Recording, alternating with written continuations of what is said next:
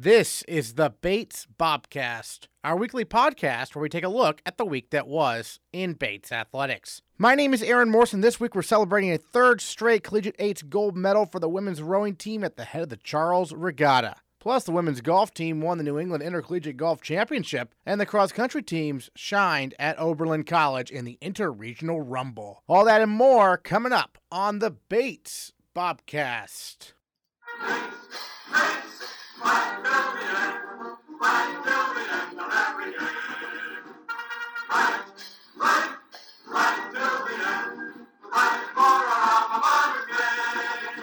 Guided by senior captain coxswain Maya Seshan, the Bates women's first varsity eight made history by claiming first place out of 27 boats in the women's collegiate eights at the 55th head of the Charles Regatta on Sunday. The three time defending NCAA champion Bobcats became the first program to take first place at the head of the Charles in the Collegiate Eights race three consecutive years. It's the fourth time in program history Bates has won the Collegiate Eights race, tying the Bobcat women with Williams College for the most wins since the race was first established in 2002. Seshan and her crew navigated the winding 4,800 meter course on the Charles River in 16 minutes 26.595 seconds. And Maya Seshan is our female Bobcat of the week.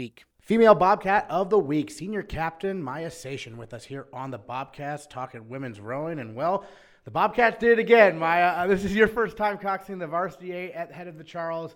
Got another gold medal, though, third in a row for the program. Take us through the experience of steering the team down the river there. Absolutely. I think it goes without saying that this this boat of women was just an incredible one and regardless of who did end up coxing them or who was going to end up coxing them i think they as a boat are very mature we got a lot of upperclassmen in that boat you know um, three really strong seniors in Emily Wheeler and Hannah Fitz, Grace Smith, three of them super strong, and then obviously we had a lot of really strong juniors in there, and then one sophomore who uh, who brought us in. But it's a mature boat. It makes it easy to cox, and and frankly, just having their power coming down the river was amazing. Um, the Charles is not an easy course by any means, and so having having a stroke seat to look at who who made me feel calm uh, having the rest of the boat there to back me up was just it was an awesome experience. I understand there's tons of alums there cheering on the team down the course. Did you, did you notice that? Because I, I was talking to Aidan on the men's side, talked about how like he could hear um, the, the, when they go under the bridges, hear the fans saying yeah. "Go Bates" and stuff. Oh, totally. Yeah. I think there probably wasn't a single stretch of that entire river where we couldn't hear alums or we couldn't hear someone screaming Bates, which is just it's not our river, but it, it felt like it for a little bit just because of the number of alums that are there cheering you on. You can hear people. And I think for the rowers and for, for me as well, it's just it's energizing, it's exciting, it's it's what gives you that fire to keep going.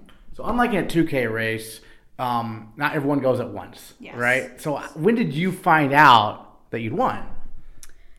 this is actually a, a funny moment. So we we finished the piece and I, I was really happy with it. I thought it was a great piece and, and they could, you know, they could barely talk. They were so tired. Yeah. Um, and that's typical for, for post races. But you, you know, we went all the way down. They make you go down a little farther to uh, to cool down, turn, and started coming back. And we're approaching the dock, and this man on a launch, on a coaching launch, he goes, "You know, Bates, why aren't you smiling? Smile, Bates, smile. Come on, let me see some smiles." and all of us are sitting there and we're like, what? Why should we be smiling? We don't know what happened. We're yeah. so, you know, we're nervous, we're scared, we don't know what the result was, and uh, as we get back onto the to the dock, we we finally dock and and Haley is like putting up a number one sign, and that's kind of when everyone was like, okay, we got it, we got it, and that was a, a great feeling. Nice. And then the podium, obviously, always fun to go up there and accept the, the gold medal, right? What, what was it like up there? Absolutely. I think, again, it goes without saying that no boat would be here without the rest of the team, without the coaches mm-hmm. who make it all possible, uh, without you know the two V and the four and the rest of the women's team, the rest of the men's team. Honestly, that that help us get where we can go and where we could possibly be. So it's looking down at, at those people and seeing their faces smiling back up at us that make us get to where we can go. So, I mean, it's just hugest thanks and and hugest support and love for for the coaches and for the rest of our team. You mentioned that you were happy when you crossed the finish line of how it went. You, you felt it went you know pretty good. Were there any parts that were a little more nerve wracking down the course? I mean, I know there's some tricky turns under the bridges and everything. Absolutely, there there are always moments going through the Charles where you're as a coxswain, you're you know you're either on the rudder or you're just having your rowers crank uh, and and you're like, oh man, I'm not gonna make this turn, or I'm I'm just I'm gonna hit a bridge this time. This is not feeling good. But it's a wonder that sometimes that feeling means you're you're turning hard enough or you're you're getting there. And so definitely I'd say for me the hardest turns are always Weeks and and Eliot. And you know, Weeks was one where I was like, okay, we made it, fine. And then Eliot, I was like, okay, yeah, we nailed this one, we got this. And it was a great feeling coming out of Eliot and feeling like, yeah, as a boat, we had just had a good row. Um, and I think for us, that was something that we really just wanted to, to feel good coming down the course. And for those who don't know, Eliot's like one of the bridges, or yes, okay. Eliot's one of the bridges. Eliot's the last bridge, so okay. it's about 1K left there. And so okay. for us, it's like you come through that 1K point out of a you know about 5K race, and you're like, okay, this is where I'm letting it all loose. Like I am burning the gas that's left in this tank. We are we're driving. Well, because at that point, if you make that turn, is it basically just like you're back in a 2K sprint? Kind of, yeah, pretty yeah. much. You're yeah. you're you're through that turn. You finish up the last little bit of it, and you're straight shot to the finish line. And you just you empty it. You just go for it. And I think I felt that. I think they felt that. And especially for the seniors in the boat, it was like just we gotta do this, we gotta do this, and, and it was awesome. Yeah. You have some fellow captains on the team as well. So totally. Hannah Fitz, you mentioned she's in the boat. Um, yes. Um, one other captain as well, I believe, right? Grace Murnhan, yeah, yes, Grace in the two V. Yep. Yes, yes, exactly. What's it like so far working with them? Oh, it's nothing but incredible. It is. I think every person's dream to work with two other captains who are just so on the same page and so supportive but I think we are so, so lucky in that every other senior on the team has us backed up. And, you know, yeah, there are three official captains, but every senior is like a captain on this team. And I think you couldn't ask for anything better to have a senior class that supports you in every decision you're making and have the maturity and respect and responsibility of every sort of uh, other person, up, every other upperclassman on the team is just, it's been so awesome. Peter mentioned that after the race is over, he's typically just surrounded by a bunch of parents, and he can't. there's no time to do anything. Uh, for you, where you're just surrounded by a bunch of alums, or um, you know your family and whatnot. Or? Totally, I think seeing the alums on Saturday and then having them be there again on Sunday is just mm-hmm. it's such a great feeling to have everyone kind of run up to you and congratulate you. And I think for me, my progression throughout the team, uh, it's been it was I couldn't have asked for a better way to finish it out and uh, you know, my dad ended up surprising me and, oh. and, coming too, which was so nice. And so it was just, it was an awesome feeling. It, it's just, there are no, really no words to describe it. It's super cool. So a little bit about maybe your background. You're a senior now. How did you first decide you wanted to come to Bates for college from Connecticut? Totally. Um, we had students from my high school who did end up going to Bates, and uh, I had a, a family friend who had gone to Bates, and they had, you know, an endless list of things they loved about it. And for me, I knew I wanted to row in college. I knew I wanted to cox in college, and so it was finding a place that really made that a possibility. And I made my decision to go to Bates later than I should have, um, and I just I couldn't have been happier about it. And and I have absolutely no regrets. Bates has been and is one of the best experiences I've ever had in my life. So Excellent. Yeah. Well, winter season now, well, not really a season, but winter. Um, the rowers have to get on that erg machine oh, yes. by themselves, yes, and totally. and what do the coxswains do now? Do you get a little time, a little downtime, or no? No, downtime doesn't exist in rowing. So, if anything, I like to think of winter season as uh, the season where we push ourselves in the spring, and it, and frankly, spring season starts here mm. uh, for us. So yeah, fall may be over, and it's unfortunate that we're off the water in another week. But winter is where we get faster. You win races in the winter, um, and so it's as captain as a coxswain pushing the team every second we can in that erg room. And the rowers just have the mental endurance and the capability and the discipline to get in there and work hard every day. So as coxswains, we got to back them up and do it too. We got to be in there and you get on the erg also. Oh pff, no, but we're in the erg room yeah. coxing as much as we can. Yeah, yeah. If there are circuits, if there are you know other workouts, we're doing those mm-hmm. too. And so as a coxswain, it's a great time to you know get the chance to work out yourself. And yeah, may not be on the erg, but doing other stuff too. Sure. Um, yeah, so supporting them in any way we can. So, as a senior, what are you studying? What are you majoring here at Bates? I'm a politics major. I'm pre med. So trying to balance those two things has been kind of interesting and, and uh, fun in some ways, not so fun in others. But uh, trying to finish up, figuring out what plans are next. Do you yes. see medical school then in your future? Hopefully, yeah. yes. Hopefully, we'll see what the next year and a half has in store for me, and then kind of figuring out what what the med school application process is going to look like. Yes, totally. Okay, great. And then, well, any final thoughts on the race down the Charles and getting that third straight gold medal for the team? I mean, I think it's clear that that my uh, predecessors and then the people who came before me are the ones who have really set that path, and it's it's giving the boat the the people in that boat the the course that they deserved, giving the rest of the team the course that they deserved. I think was really important to me and being able to uh, to just hold that place, you know, re-earn that bow ball number one for next year is is what I was thinking about. Just how do you leave that legacy for the people behind you and and earn it again for the people who who earned it before.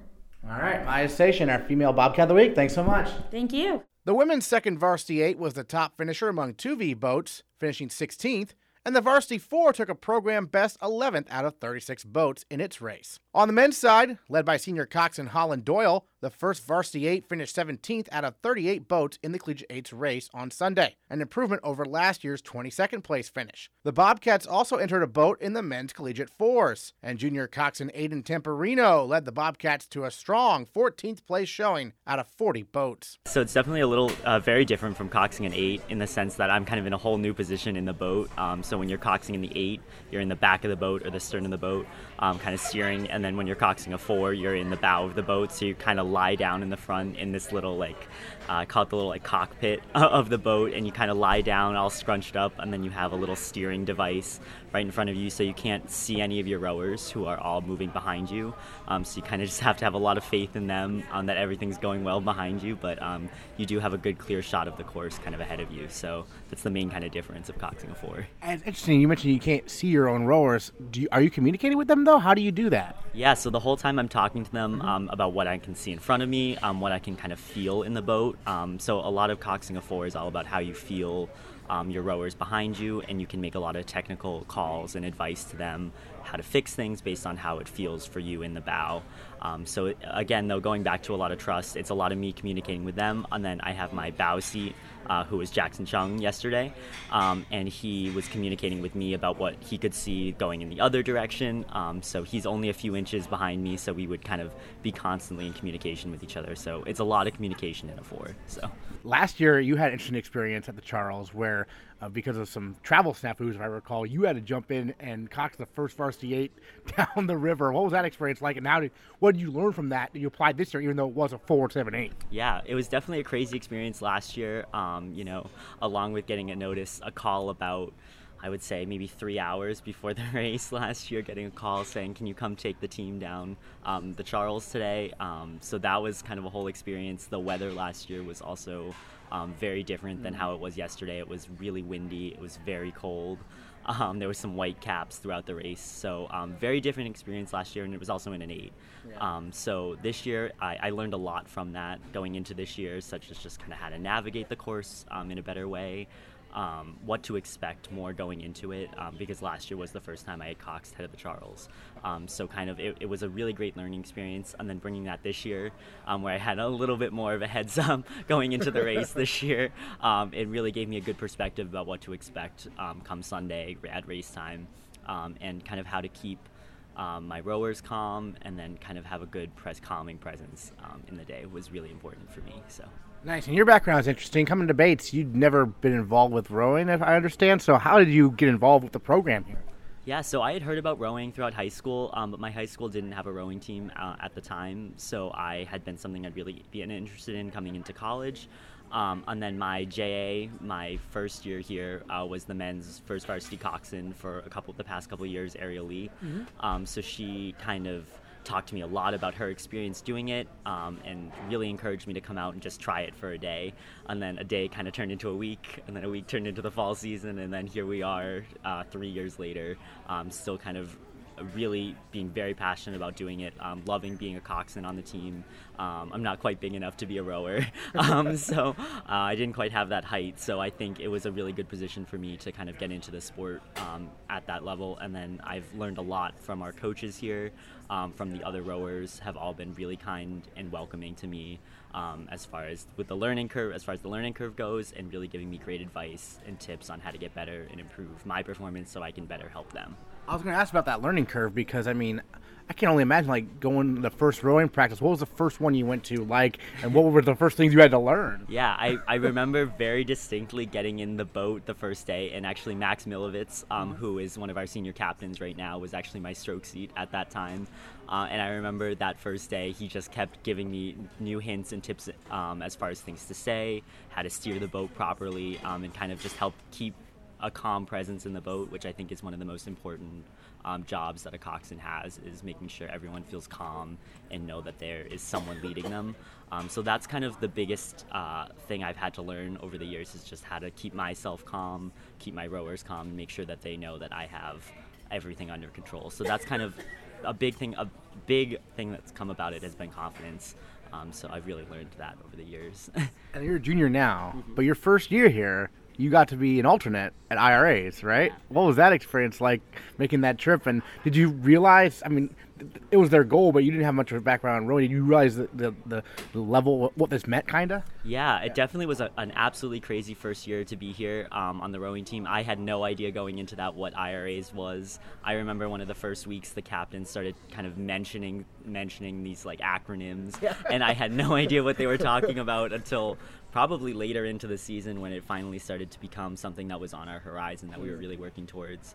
Um, and then that first season, getting to uh, be the coxswain for the men's varsity 4 mm-hmm. um, at NIRCs, where we got to win right. a gold medal that year, which was really, really special.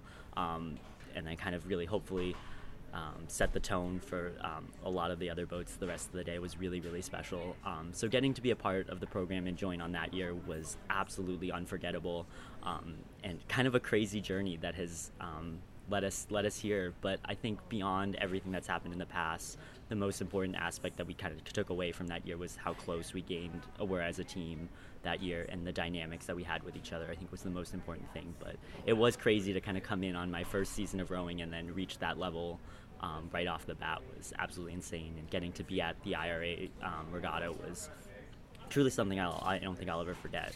Yeah, because your gold medal in the fours, I believe, was the first gold medal Bates had won in IRCs in men's rowing ever, right? Yeah, yes, it was, um, which is uh, definitely something really special. Yeah. Um, I'll never forget that. It's framed on my wall right now. Um, so very, very proud of that. And um, even though a lot of the, the guys in that four have now graduated and moved on, we're still very close. Um, we've remained close over the years, which has been really, really special to me. Um, we had a really great dynamic, and I think that's a big part of um, of rowing in general, especially you know very much in an eight too. But I also think in a four, it's really important to have a strong dynamic of people um, who really trust each other and have each other's backs. And I think we had that both then, and then we also really had that on Sunday with a whole new group of guys. Well, I was going to say, I mean, the rowing rosters are just huge. I mean, there's so many rowers. Obviously, the boats are smaller, four or eight, but and but people are moving in and out of boats throughout the year, right? So how do you keep those relationships going? Yeah, it's definitely um, a definitely kind of a challenge to really start to read people at a very um, quick pace. Um, you know, especially leading into the Charles this year with our four, uh, we were really changing around seats and who was going to be where up until about a little about over a week and a half before leading into Sunday. Mm. Um, so it was really important to me once we kind of found that dynamic of people who were going to be the four to really foster um, a close relationship. So we would do, you know, a couple little team bonding things here and there um, trying to make sure that we were being really positive with each other and really supportive and inclusive. Um, and I think it really showed that we were we ended up becoming very close. Um, we were actually driving back up last night um, from the race and talking about just how we've really enjoyed becoming kind of really close friends yeah. over the past week and a half. Um, so I think that's been something that's really important to me is to really foster that relationship and kind of since I'm driving the boat to really lead that um, experience as well off the water as well. And then the atmosphere at the Charles. I mean, I've heard the stories about how many people are just on the river. The sheer number of people at that at this event because there's so many races. Mm-hmm. What's that experience like? I mean, are you aware of the crowds kind of, or are you, zoning in? Well, even just as far as other boats on the water, too. The event yeah. uh, that we were in had 40, I want to say maybe a little mm-hmm. 42 boats um, in the event. Um, so just that itself was a huge um, a number of people who were all getting ready to go into this one race together. Um, but then, as far as the crowds on the shore, it's crazy because with every bridge you cross under, you just hear this massive like screaming, like "Go Bates!" like yeah, and it's it's really this exhilarating rush. Um, but then at the same time, my job as we do that is to really focus the boat in to block all of that sound out. But it's really nice that a lot of the city of Boston comes out to support the um, event. Um, there were so many alumni. I can't even count how many alumni were there, um, both during my alumni of my time here at Bates and then even as far back as you know 10, 10, 15 years ago, who come out every year to support us. And so we really appreciate that um, confidence boost and getting to see all the Bates colors as we come under the bridges and to hear that is a big boost of confidence. Um, one of my favorite calls that I made last year during the race and I made it again this year is that you know they're cheering for you boys like this is your time. Yeah. So and I think that's really true. So it's great. Nice. So, growing up, did you play other sports, or and then what made you want to come to Bates? Obviously, you weren't coming to be on the rowing team. You ended up on the rowing team. What kind of prompted that college decision to come up here? Yeah. So in high school, I did uh, running a little bit. So okay. I did cross country and track in high school. Um, and then I, it wasn't something I was looking to really continue into college. Mm-hmm. Um, but then, as far as how I heard about Bates, there were a couple different avenues I had heard about it from. But the main one was I had had a professor in high school who was an alumni. I want to say he was an O2 mm. alumni, and he spoke very highly of his time here. Um, he was a skier here on campus, um, so he talked to me about a little bit about what it was like to be an athlete here on campus, um, but just overall, kind of what the Bates student was going to be like. And I think that was something that was really appealing to me. Uh, and I came and visited a couple times throughout my college visits, and every time I was here, I always felt really welcomed um, by people. I always talk about um, I came during homecoming or uh, back to Bates weekend mm-hmm. my senior year, and I sat in the, the bleachers to watch the game, and just how included I felt and my whole family felt too, just by the whole crowds here. Um, and I think that was a big part of my decision making to come here to Bates. Awesome. What are your thoughts on this past Sunday there at the Charles? Yeah, this past Sunday was an, it was an absolutely crazy day. I'm so proud of all the boats that raced. Um, I think we all had really strong showings, um, both on the men's side and on the women's side. Obviously, the women um, did absolutely amazing yesterday, and I'm so proud to get to uh, race next or race next to them and practice next to them every day. Um, and then as well as the men's uh, varsity eight had a very strong showing too. So I think we all should be very proud of what we did. I mean, it's always an honor to get to be part of this team and to get to race with all these other boats because I think it really shows how hard uh, we work and how much we really care about what we do. The cross country teams competed at the Oberlin Interregional Rumble on Saturday, with the women taking second place out of 32 teams, outracing ranked opponents John Carroll, Baldwin Wallace, and Case Western, among others. Senior captain Olivia LaMarche placed 10th among 283 runners. It was exciting to get out of our region and beat some ranked teams because it shows that even though we might not be top in our region, we're still really strong runners and strong competitors, and it just we happen to be in a really strong region, so getting out of that is cool to see what we can do um, and how strong we are. What's it like being one of the leaders this year as a senior? You know, helping the uh, you know some first some talented first years and sophomores adjust to the um, you know the team dynamic and whatnot. Um, it's exciting. I mean, I've seen a lot of people before me that were amazing leaders, and it kind of never seemed like I would get to this point that I'm now the senior. And we have a really young team this year, um, so it's definitely been. We've had a lot of great energy coming into a lot of the meets just because a lot of our team is young and this is a lot of the times it's um, new for them. Um, like this weekend was for a lot of them was the first 6K. Um, so I think it's it's exciting for me to be able to see how competitive such a young team can be, and um, as a senior, kind of help try to guide them along the way. So yeah, your first few races of the year every every year are 5Ks, and you work up to 6K. As do you like that, or do you just want to go right away to 6K? I guess I like that. It kind of gives you a chance to get your legs under you and get back into it. I definitely do better at the 6Ks, and I actually like 6Ks better. So I think maybe I could do with a few less 5Ks earlier on in the season, but I think it's beneficial to not just jump right into a 6K and have those first few races that aren't maybe as competitive with as many competitors to get back into it and get back into the competitive mindset. Certainly. And then what was the course at Oberlin like? Flat. yeah, yeah. It was so flat. Like I have never seen a flatter course. and how does that change things? Because you you all always you know train at Pineland, which is known for being hilly. Yeah. So I always think that one of our strengths is hills as a team because mm-hmm. we train at Pineland. We know the hills. That is something that doesn't scare us. We we know we can get out there. We pass girls on the hills. So I was a little nervous going into Oberlin just because it was so flat and that isn't something we typically train. So it was definitely faster race than we're used to. Um, we got off the line a lot faster than usual, and through the first mile was definitely fast. And I think that shocked me a little bit as we were going through the first mile, and I was like, uh oh, I hope I can keep going. um, but we ended up doing really well, so it was exciting to see that we can do both hilly courses and flat courses. Well, I was talking to Bart Rust on the men's team, and he said it basically felt like a track meet almost. It really did. I mean, I'm used to running the 5K and the 10K on the track. Yeah. Um, and one of the things I like about cross country is that there's that variety, but this really almost felt like running a track meet because it was just how fast can I go and how long can I sustain that pace without worrying more about pacing with hills and things like that. So I know um, Jill Richardson, her first year, has been one of the top runners this year along with you. Do you typically run with her? How does that typically work? Yeah, we've typically been running together, which is really nice because it makes it a lot better to run with a buddy.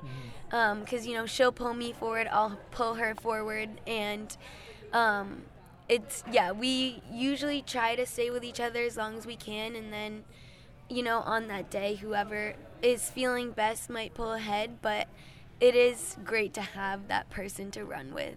So, as a senior, what are you majoring here at Bates? I'm an environmental studies major. Through high school, I've always been interested in the environment, and I was part of an environmental club in my high school. And so, when I was looking for schools, I looked for schools that I knew had a strong environmental studies program and a strong culture around sustainability. Mm-hmm. And I definitely found that in Bates. And so, I kind of knew right away I was going to be an environmental studies major. So, any other thoughts on this past weekend and how it's preparing you for you know NESCACs and, and New England's coming up? Yeah, I think it just kind of can give us a little bit more confidence going into NESCACs and regionals that we are a very deep team and we when we run together we can run our best. And so i think it's just exciting. I'm really excited to see where we can go in nescacs i think the race in Ohio was a stepping stone to help us build as a team and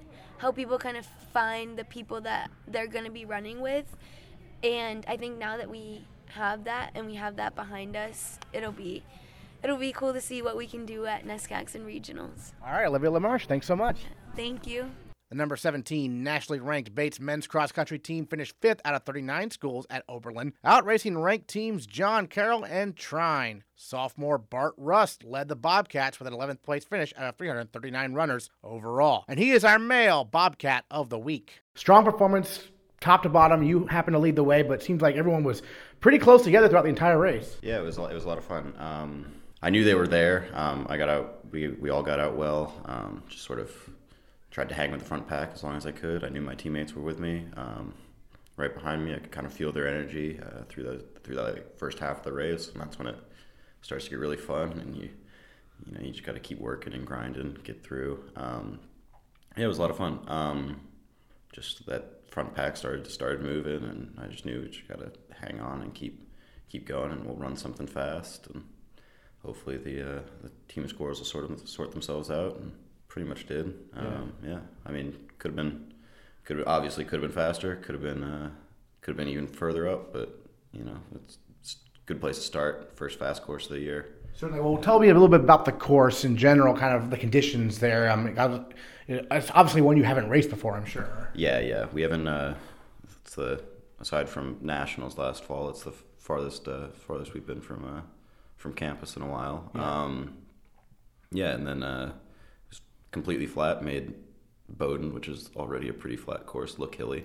Okay. Um, perfect weather. I think at the at the start it was like 50 degrees and sunny, dry, um, just good conditions. The grassy and a little bit of little bit of dirt and wood chips on the back trails, but it was good fast good fast course for sure kind of more like a track meet than a cross country race. Yeah. Interesting, interesting. And so for you, I mean, you're a sophomore, but last year you made an immediate impact as a first year. What have you been working on, you know, from last year to this year to continue to improve in cross country? Um, mainly just I've been I've upped my mileage a little bit, mm-hmm. um, just getting stronger, just trying to just more the more time I can spend out there, and the more uh, more strength I can get my legs. Um, faster.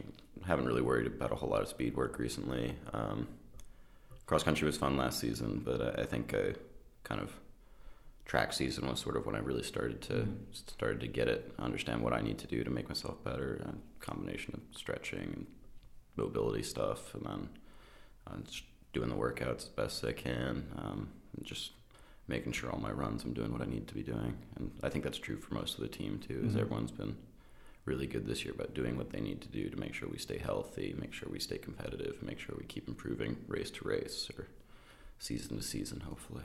You touched on track because it's always interesting because obviously you have the cross country team, then you have track and field season, which the team gets much bigger because a lot of other people come in, or they're sprinters or throwers or whatnot. But cross country guys probably still have a pretty tight bond during track season as well, right? Yeah, for sure. Um, so the cross country team basically becomes the mid distance and distance side of it. So we're all still all still doing pretty much the same thing, but mm-hmm. instead of going to Pineland or uh, golf course for our workouts, we're uh, we're just on the track doing similarly distanced reps and yeah. stuff like that. But yeah, it's pretty much the same. You know, they Fresh doesn't want to risk any of us lifting something heavy and trying to throw it. So sure. you know, we, uh, we we we we just stick to the running in the, in the spring. So yeah, certainly. And then the team, it just seems like there's so much depth. Tell me about some of your teammates and what you've noticed from them. Um, and you know, you know, you have Justin Levine, you have these other guys who've been doing this for a little while, and it seems like everyone's fairly even. Yeah, no, it's it's certainly a lot of fun. Um, it make it makes it a lot easier when you've got a, a nice pack at the front too to really work well with. Workouts have been workouts have been really good. We've all been we're starting to like we've got this belief in each other and trust in each other. Like when we find each other on the course, we're working together. We're bringing each other along and just making sure that um, as much as we can. We're helping ourselves and helping our teammates and doing that. So um, it's been a lot of fun. Uh, Justin's been killing it. Um, mm-hmm. Both our captains have been killing it. Ryan Ryan yeah. Uh, more traditionally more of a track guy, more of a 800 miler kind of kind of type, but uh, he's really stepped up for cross this year. He was alternate for nationals last year, and now he's showing what he can do. Um, Tucker Barber is always sneaky fast. He's just he's just out of nowhere. He'll just show up in a race and go, oh, that's right, Tucker's Tucker's an animal. Um, yeah. And uh, and then we got uh, the other the other sophomores. Um, have, everyone's been improving a lot. We we had uh, there were four of us on the trip to Ohio.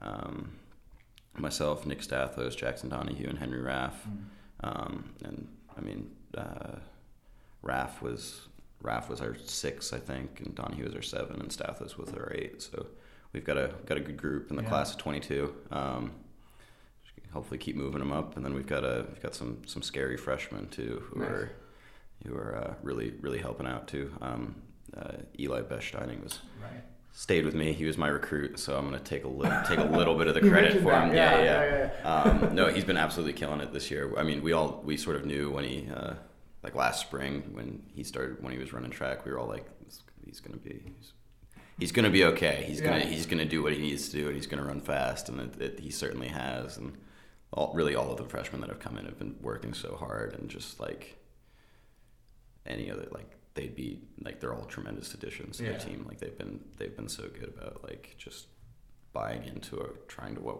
buying into what we're trying to build and working hard every day and showing up when they need to. What was it like seeing this basically brand new competition this past week? I mean, t- teams you had not seen before, at least this year. You might have seen them at nationals last year. I don't know, but uh, yeah, well, my recollection of uh, nationals is a little bit uh, a little bit hazy because I uh, I was like, oh boy, this is definitely harder than I thought it would be. I remember I, I got about halfway and I was like, okay, this is this is very fast. All of the teams are going that way, and I feel like I'm going I'm not, maybe not backwards, but maybe not moving relative to them.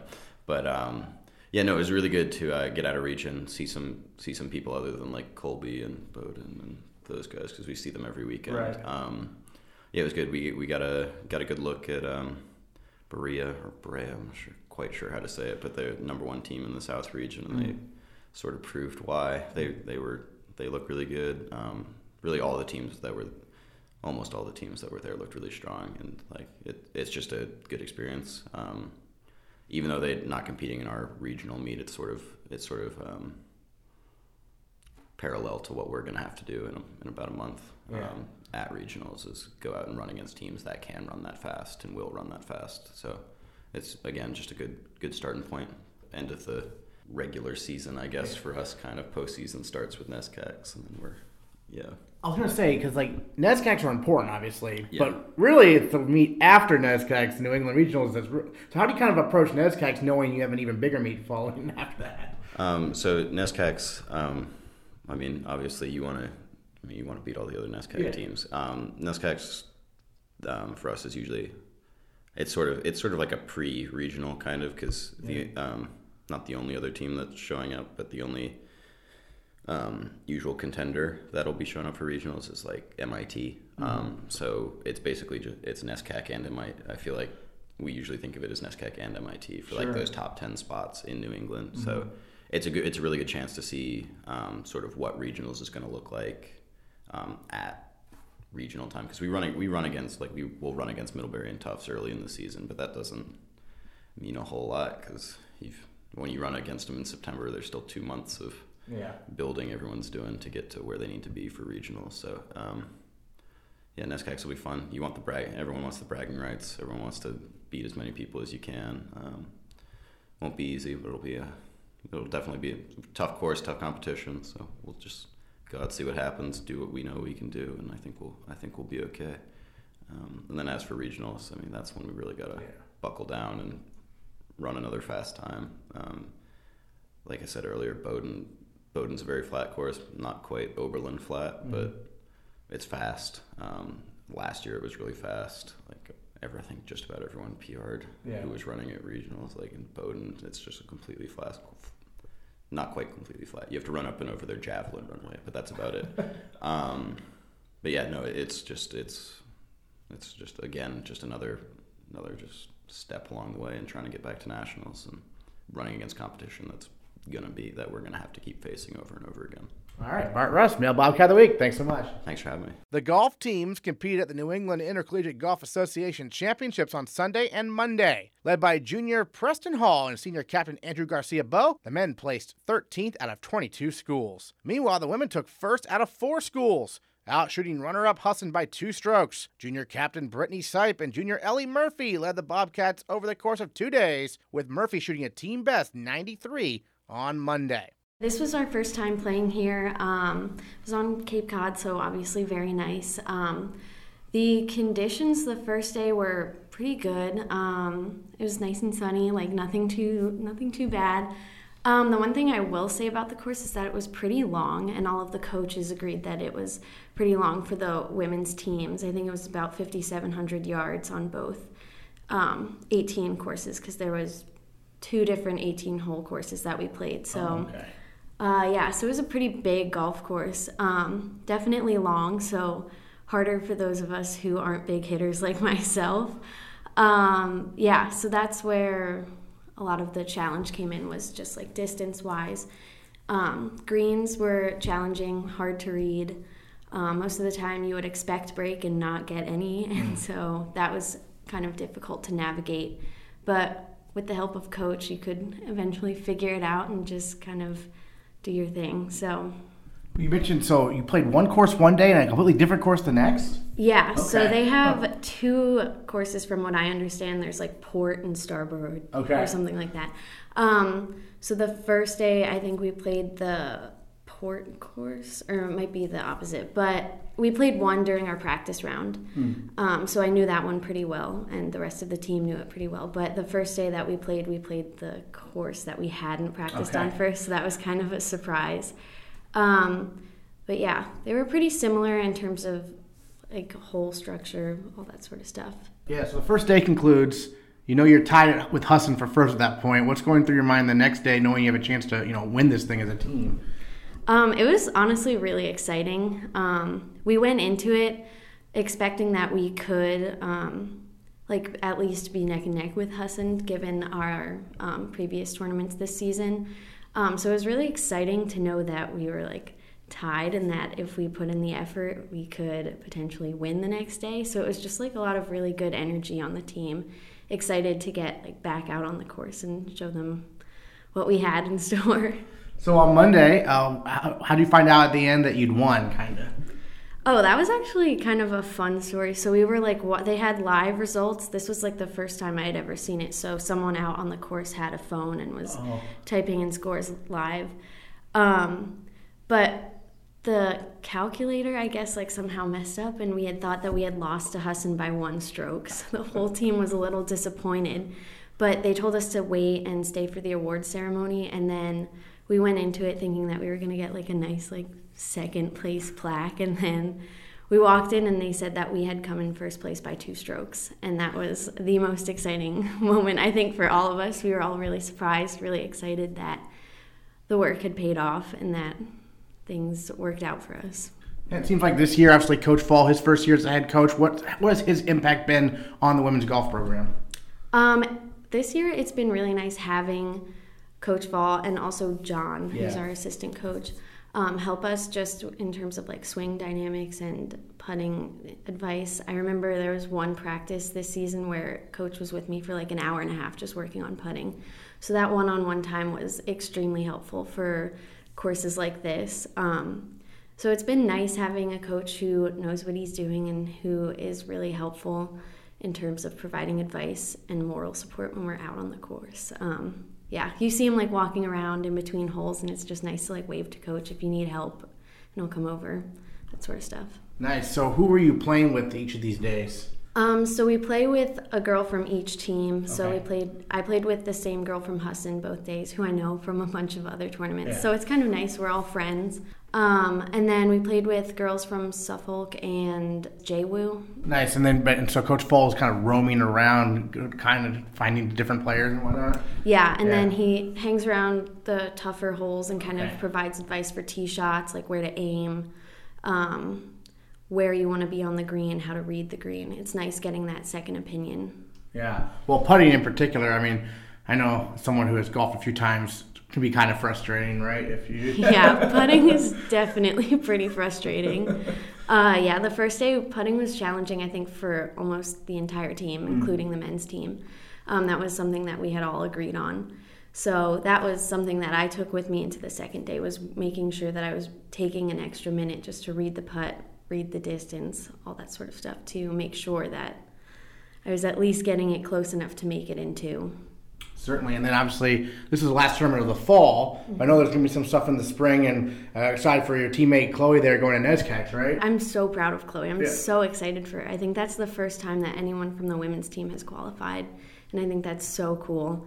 Um, yeah, I think we're going to try and do stuff this spring as well. Um, I'm not really sure what we have in store yet. I think it's still being planned, mm-hmm. but definitely something is going to happen. I actually won't be here. I'll be abroad. Oh, so abroad. okay. yeah, but I know the team. I think I'm the only one from the women's team who's going abroad. So gotcha. they'll definitely have a good time. I'm going to definitely miss out on being with them. Where are you going abroad? I'm going to Paris. Okay. Yeah. Having much chance to golf there in, in France? I mean, I would love to. Yeah. I think that would be so cool. I'm trying to go to um, Ireland and uh, England at least like as a visit. So I'll bring my golf clubs with me, see if I can play over there. Yeah, they have uh, in Europe. I know they have those what those links courses are a little different. I think. Oh yeah, yeah. yeah. My dad's coming over too, so I'm sure we'll go out and nice. play. So what are you studying here at Bates? Um, I'm a biochemistry and French double major. I'm still figuring out what I want to do, but I definitely am interested in both science and language. So we'll see if I can combine those somehow. Excellent. Well, any other thoughts on the weekend and bringing home that tournament title for the team? Um, I'm just really proud of us. I think since my freshman year, we've come a long way. Um, I think the team has, well, the team itself has grown a lot for the women, and I love that we have so many first years on the team, and I really enjoy like the team dynamics between both the women's team and the men's team.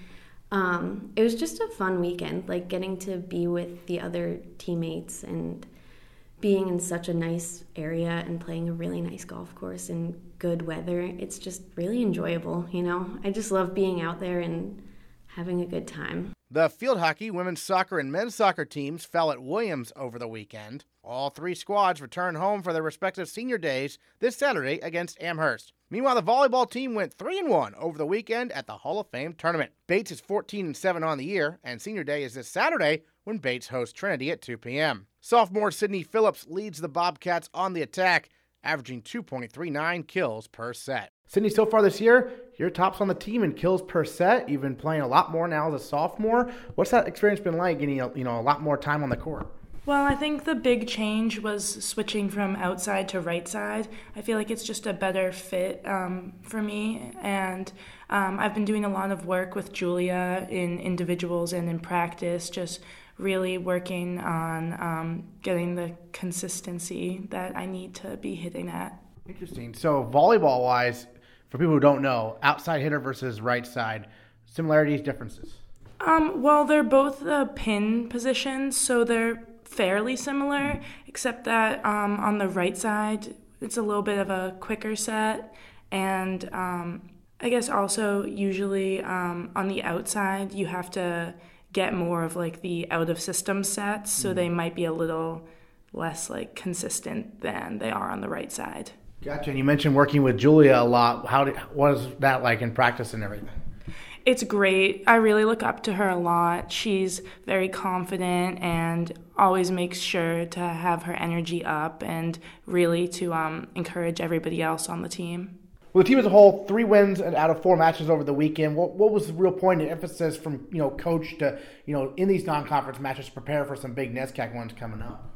I think the big thing that we focused on was just like working on our side of the court, just making sure we keep like our number of errors down because really like it like you are playing another team, but like it's also all about like what's going on on your side. And then senior day coming up. Um, you're obviously a sophomore, but you obviously went against Trinity. What's it like playing at home there, Alumni Gym, and how excited are you to hopefully send the seniors off with a victory? It's definitely going to be an emotional day. I'm mm-hmm. really looking forward to it. I just want to put all my effort into making it the best senior day for our seniors. Like I really love all of them and I just want to send them off on like a great note. And what's the season been like so far? Because you had the 8 0 start to the year, some heartbreaking NESCAC matches, right? But I mean, it seems like the team in general continues to improve, you know, each season. I think just as the season goes on, we're all getting more comfortable playing with each other, and we're just like working out some of the kinks at like that always come about at the beginning of the season. I was talking with uh, Delaney Mayfield about how those, those five setters, the fifth set can be tricky, right? Because it's a shorter set, you have less time. What are you learning from, you know, playing some of those five setters this year in terms of how to handle that fifth set? Um, well, we talked a lot about like not valuing the points at the end more than the ones at the beginning. Like you need to work hard for every point, and in order to like take away some of like the intimidation of like the 15 point game, we've been doing a lot more um, like doubles and fours in practice where we play to 15 points. Academically, so you're a sophomore now. Have you decided on a major or anything like that? Uh, yep, I'm planning on declaring in biology soon. I've always just been interested in science, and I hope to go pre med one day. So um, I just find like biology super interesting, just like the world around us. Any classes in particular stuck out for you so far? Um, I just really enjoyed uh, cellular and molecular biology. I just think everything we've learned so far is really interesting, and I'm excited to keep learning more. Excellent. Well, what are your thoughts on the season so far and how it's gone for the team? I think it's been a great season. Um, obviously, we want to do better at the five set matches, but we've really been putting in work, and I think it's been showing. All right, Sydney Phillips, thanks so much. Thank you. Last week, we wrapped up the men's tennis fall season with senior Jacob Eisenberg. This week, we wrap up the women's tennis fall season with junior Haley Washington. The Bates women defeated NCAA Division II opponent Franklin Pierce 8 to 1 and Washington won at number three doubles and number four singles. Haley, uh, Division two school, Franklin Pierce, a couple weeks back, coming in there to the Wallach Tennis Center, and the Bobcats, both the women and the men, uh, emerged victorious. It must be a pretty good confidence boost to beat a Division two program like that, right? Yeah, I definitely think it was. I think it actually had a lot to do with our um, like our aspect throughout the fall. We've been really kind of trying to instill like this fearless mentality and just kind of going out there and like trusting your strokes and like trusting the type of player that you are. And we actually before the franklin pierce match had a, um, two days of the Bowdoin invitational. So we were playing two days before that. And i think playing a lot of those matches just helped us like mentally get into the mode that we needed to be in like for this match. And and then also it was a dual match. The men were playing also as well. And i think so it was very loud the environment. We had like the crowd there was our home course i think that helped a lot with our win that we had. Certainly. And for you personally doubles and singles how did that go? You know you know what adjustments do you make when you go from one to the other? Well going from singles to doubles i think the difference is um, having somebody with you on the court. I think that when you're with somebody it's a little bit easier because you're not just not you don't have to just fight yourself like there's you have someone else to depend on to help like kind of boost you when you get in a little tiff or whatever.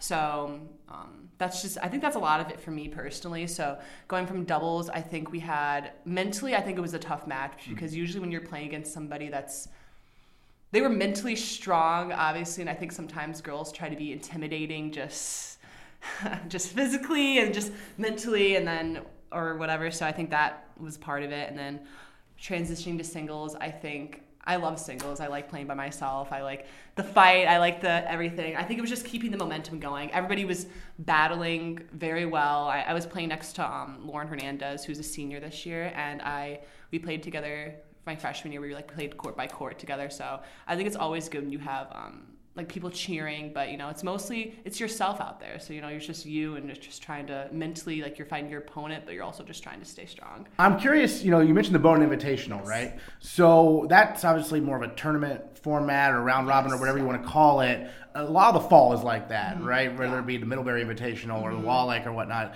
So what's that like compared to the spring? You know, how do you approach fall versus spring?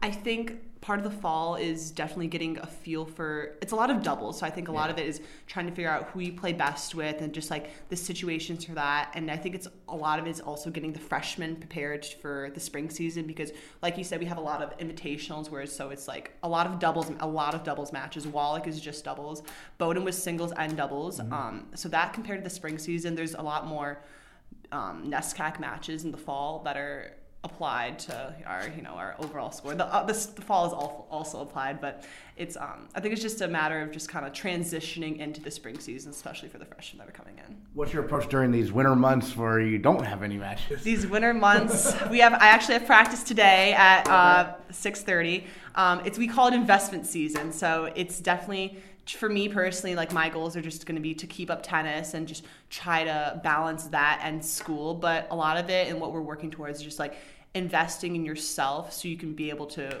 help the team grow and help yourself grow. So if that includes like our seltzer workouts, we work with closely with Mike Seltzer training off court. So we're doing a lot of those, and then just um, endurance training, and then also just like getting repeats of the ball and getting a lot of hits in. Certainly. Well, tell, tell me a little bit about your background. You know, growing up in Michigan, how you started playing tennis, and when you decided you wanted to come um, to to Bates specifically for college. yes, I'm from Bloomfield Hills, Michigan, which is about 14 hours away from Bates. it's pretty far. Um, I started playing tennis, I think, in sixth grade, which is actually really late for mm. tennis. A lot of people play start when they're like two and whatever. And I actually was I was dabbling around with a couple sports, track and volleyball. Then I started to narrow it down. I really started to fall in love with the game. Um, and then I actually have a friend who's at Tufts. She plays for the Tufts team. So I started looking into the NESCAC and I did my visit at Bates with Coach Gastonguay and Coach Woods, and I fell in love. I think when you do college visits, I think that's super important because I think when you find the right college for you, it kind of just feels like home, and that's what it was for me. And I, I love it. I love it here. Excellent. And and so you mentioned you knew about the NESCAC because of your friend at Tufts, right? And so what, what were some reasons why Bates maybe stood out to, to compare to other schools? Yeah. I think that a lot of it was the welcoming environment. Like for per, for me personally, coming from Michigan, I got really homesick my freshman year, mm. and I think that the people here just very compared to the Midwest, the people on the East Coast just in general are just a lot more welcoming, especially the people in Maine. Like they're they're super nice, they're super happy all the time, and a lot of it had to do with the environment for sure. Everyone here is super welcoming. Great. And then sort of women's tennis team specifically, it seems like there's been a lot of growth these past few years. What have you noticed now as a junior? As a junior, I think that coming from my freshman year, I think that everybody just starts started to just zone in on their game a little bit more. I think a lot of people invested a lot over the summer, and I think you can see that especially this fall. I mean, we came out and we beat Franklin Pierce. like I think it was like eight one. Yeah, eight one. We beat them eight one. I think everybody's just determined. Everyone wants to. Um, we want to make it to NESCACs this year, so mm-hmm. they changed the rules. It usually used to be six teams for women's tennis and, or for tennis overall, and now they changed it to eight. So because we're usually like the seventh team, which kind of sucks. We're right on the right on the cutout. Yeah. But no, we. Um, so I think that's that's the big goal that we're working towards. I think everybody, especially like me included, like put in a lot of hours over the summer so we can come in and be ready for the fall season, ready to kick some butt. yeah, terrific. And obviously, you know, in the in the fall, you have some people who are abroad and whatnot. Yes. I know, right? I think Hannah Sweeney Hannah is abroad, Sweeney, so yes. so so the team gets to really see people playing at a higher level than they normally yes, would, right? Yes. Hannah Sweeney. Um, Hannah Sweeney is abroad for the women's tennis, and um, Owen Greenwood is abroad for mm-hmm. men's tennis. And I think she's in Italy. She's in Italy, I think. Mm. Florence. She's in Florence. Yes, she's in Florence, and Owen's in Beijing. And um, yeah, we definitely miss her. She's my my fellow junior. I miss her a lot. Wow. She's my uh, crime, partner in crime. Yeah. Um, especially Owen as well. But yeah, no, I think that I don't know. I think having not having them here is definitely super super weird. But I think that they're also over there training too. So when we come back, it's just going to be a powerful, powerful team here. Excellent. And then um, Coach Gastonguay, you touched on what yes. he brings to the table. He's a Bates alum himself, yes, had a lot is. of success here. What's it like having him as a head coach? I think that I really enjoy having him, and we have him as our head coach and Sam Woods yeah. as our assistant coach. Um, I really enjoy it. I think that he offers, like when he gives you advice, he's he's very much like um like a tennis dad. Like he that's that's the figure that he is, and I love training with him. I like working with him personally. Um, whenever I am struggling with something, you know, we can always go to him. We can always ask him, oh, and he'll tell you right what it is and we'll drill it out and we'll work on it until we feel we're comfortable as well. And then um, I also enjoy working with Woods. Uh, he is also an alum, yes. so and it's also fun to just like talk to him and like because he went to Bates like a couple years, well, not a couple years, like a little a little while ago. Yeah. And, and um, it's nice to just talk about tennis and also just like life. Like they they're good. Not only are they good like tennis role models, but also just life role models as well. Academically, what are you studying here at Bates? Well, I'm a biochem major, um, and I am GECking. I have my two GECs. I think one one's public health, and the other is privacy and equity and poverty. I think I believe it is. Um, but yeah, I'm biochem major. I'm pre med. I'm looking to go to medical school and pursue my career in dermatology, um, which is skin for people that aren't aware. Um, but yeah, I, I, like it a lot. I'm currently in biochem with Glenn Lawson. That's a fun time. Um, I'm just really interested in science, I'd, I'd say. I think it's really interesting how the body works and just going down to those genetics and those chromosomes and everything.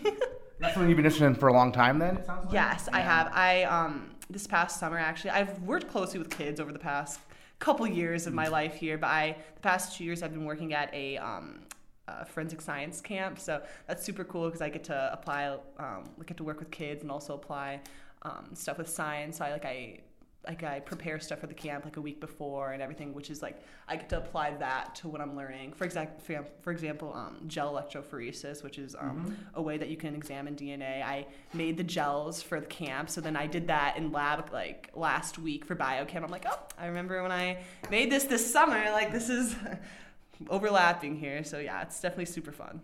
Awesome. Well, any other thoughts on the fall season and what you're most looking forward to come springtime?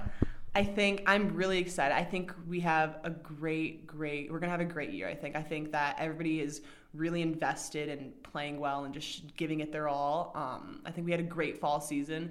And tennis is kind of weird. We don't have we don't have an off season, but you know that's fine because everybody's ready. Everybody's dedicated to give their best. Like we have practice today. I'm I'm ready to get after it. Like it yeah. feels a little weird. We haven't really played a little bit over this this week. We haven't been here, but no, I think I think it's going to be great. I really think there's going to be great things to come from both women and men's tennis this year. It's time for the fifth quarter on the Bobcast with Bates head football coach Malik Hall. The Bobcats fell at Williams on Saturday by a final score of 35 to 7. Junior quarterback Brendan Costa tallied a rushing touchdown, and a pair of young receivers had career days. Coach Hall breaks down the game. You know, you got to be encouraged by some of your young receivers. Muhammad Dawara had a pretty big game, four catches, nearly 100 yards. Christian Oliveri had a couple catches for some big gains. What are you seeing from them, from their development, these young guys who are getting some significant playing time? Uh, big picture, we're a young team still. I, I think if you look at our sophomores and first years who who are taking on a major, major role, um, traditionally you're, you're used to seeing juniors or seniors play those roles. Um, and with that, with that, you got to grow up fast. You know, Oliveri being a second year player who, you know, week in, week out has did something that's been big and been good for us. Um, and then Dawar, who, you know, came along real hot in the first game and perked a lot of people's eyes up. Like, wait a minute, we may have to cover this guy.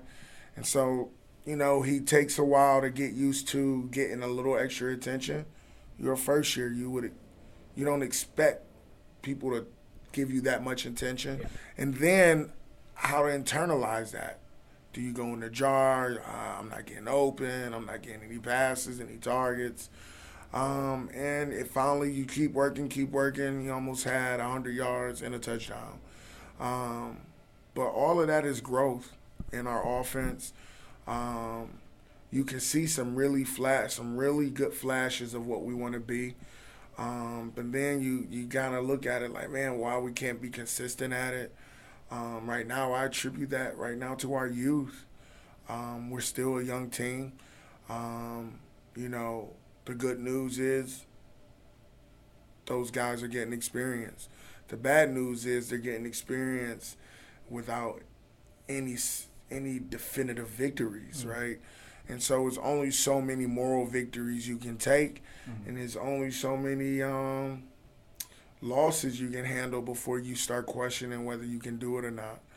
Um, my job as the head coach is to kind of keep them locked in and give them perspective on what they're doing well yeah. and where margin of error is, is presenting itself. Jackson Hayes, yeah. he has a big catch that as he's fumbling it before he falls, it ends up in the defender's hand. Well, the margin of error popped up because he had to double catch it. If he catches it when it first is, first hits his hands, there's no room for the defensive guy to make a play, and therefore there is no margin of error. Margin of error happens when we don't take care of the initial, the initial opportunity. Um, you know, and so when you add into that, you know, Costa I thought played very confident. I thought um, he was very smart. I thought um, Williams did a great job in understanding that he could um, he could get loose with his feet. But what I was what I was ecstatic to see and, and proud of him more importantly is that it wasn't breaking the pocket just to run. Mm-hmm. It was breaking the pocket to look for a re- receiver. Mm-hmm. Um, I think that was growth. That was uh, progress. Um, but we're still in the process of trying to create victories. Well, you touched on the fact that you guys did move the ball, and this red zone was the difference in this game, wasn't? it? I mean, what comes down to yeah, it. I, I think you know, if you can get the ball in the red zone five times, you would hope that you can be five touchdowns, yeah. walk away with five touchdowns. Um, be that as it may, we didn't, um, and unfortunately uh, Williams, I think, was only in the red zone three times. Mm.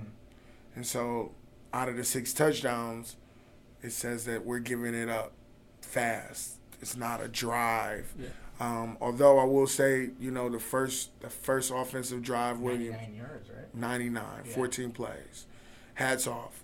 Everything that they did, they did well. And when we had an opportunity to sack them, pick the ball, or get a TFL, we missed. Mm-hmm. And so um, when you have a team that can go 14 plays and you you do some things to take them off schedule and you don't make that play and they make the play, that's a blow to the gut, right? And so um, after that, you know, we I think we were playing, you know, uh, chase after that because – when you get a block punt in the 1st mm-hmm. first series of the game and it's a touchdown, now you're you're you're down and your defense never touched the field. And so, but then when we touched the field, it was off of us not getting in the end zone on the one, and they go from the one to the other end. Um, but that's a good team. Yeah. And if you do not, if you do not bring your focus and a high level of competitive, uh, a, a high level of competitive enthusiasm on top of it, to be excited to compete against a good team, um, those good teams, they're excited to compete. And um, I think that was where we lost the game. I think we get in our own heads because something bad happens. And um, that's a part of a learning curve. When you have a young team who has enough talent, they have to learn how to harness the bad so they can continue to perform with the good. So this week it starts the CBB series, which I, I know for you you'd rather you know win the NESCAC every year if possible, but sure, the CBB sure, sure. series does have a trophy involved. It's Colby, it's Bowdoin, it's Bates. There's a lot of history there. all these teams are hungry for a win, right? this is going to be some close games, I imagine. You would hope. I think um, you know, just dealing with Colby as is, mm-hmm. they're a tough team. Um, they resemble us in effort quite a bit. Um, they play extremely hard. I think they have a little more size than we may have, um, but I think we may be a little more athletic. Um, again, I, you know, somebody has to win this weekend. Why not it be the Bates Bobcats? Yeah. Um, but in terms of rivalry, rivalry is beautiful. Um, you know, I just had a conversation with one of the players. Like, rivalries are good because of the implications with it. Um, the implications are right now it's a zero and zero team, so somebody can get a, their first win. Um, the fact that it's a rival and it's in state, that adds into the juice. I, but I, I do have this stance is that do you think Bill Belichick gets up more for a different opponent than another? And so my thought is, look, we understand as a rival, we would. I love the opportunity to compete in state, and I love bragging rights. Um, but I I love bragging rights over everybody. Yeah, yeah, right. Um, but with that being said, rivalry is about tradition. Yeah. Tradition is college football. Yeah. The NFL is not as traditional based. Right. And so, though I, I don't want to be remiss in confusing one for the other, um, but my thing is, I, I, expect our guys to compete and to prepare for every opponent like it's a rival game, yeah. and which makes the NESCAC even more, even more um, intriguing. Is everyone you play the same? Like now, the order may change, mm-hmm. but you don't. Everyone you get to play every year, and so what makes this game a rival based on the tradition, you know you're not going to see Michigan and Wisconsin play every year. Mm-hmm. You know what I mean? Um, but with our teams, we go play every year. And so, you know, it's funny. The natural rival is the state, is Bowdoin. Mm-hmm. And I mm-hmm. was telling our, our, guys versus Amherst, the way we've been playing Amherst, that's kind of turned into my, my personal rivalry, mm-hmm. I guess. Yeah. Um, because we keep letting that one get away. And, but all in all, rivalries are beautiful. Look, we don't prepare any different as a staff, mm-hmm. um, but we understand. Like, listen, the fan, the fan base, look wants to win the the CBB, wants to win the state title. Period.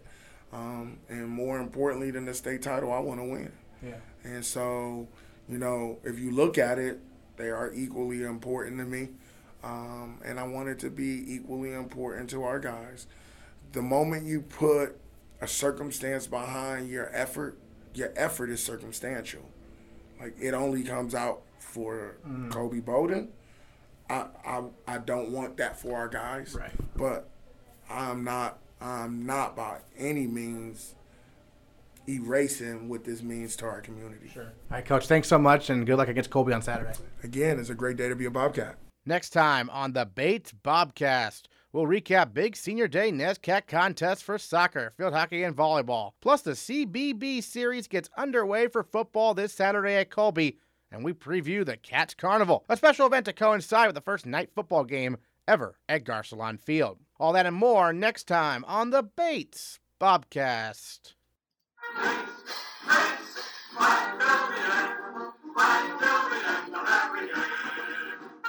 Right, right. I'm for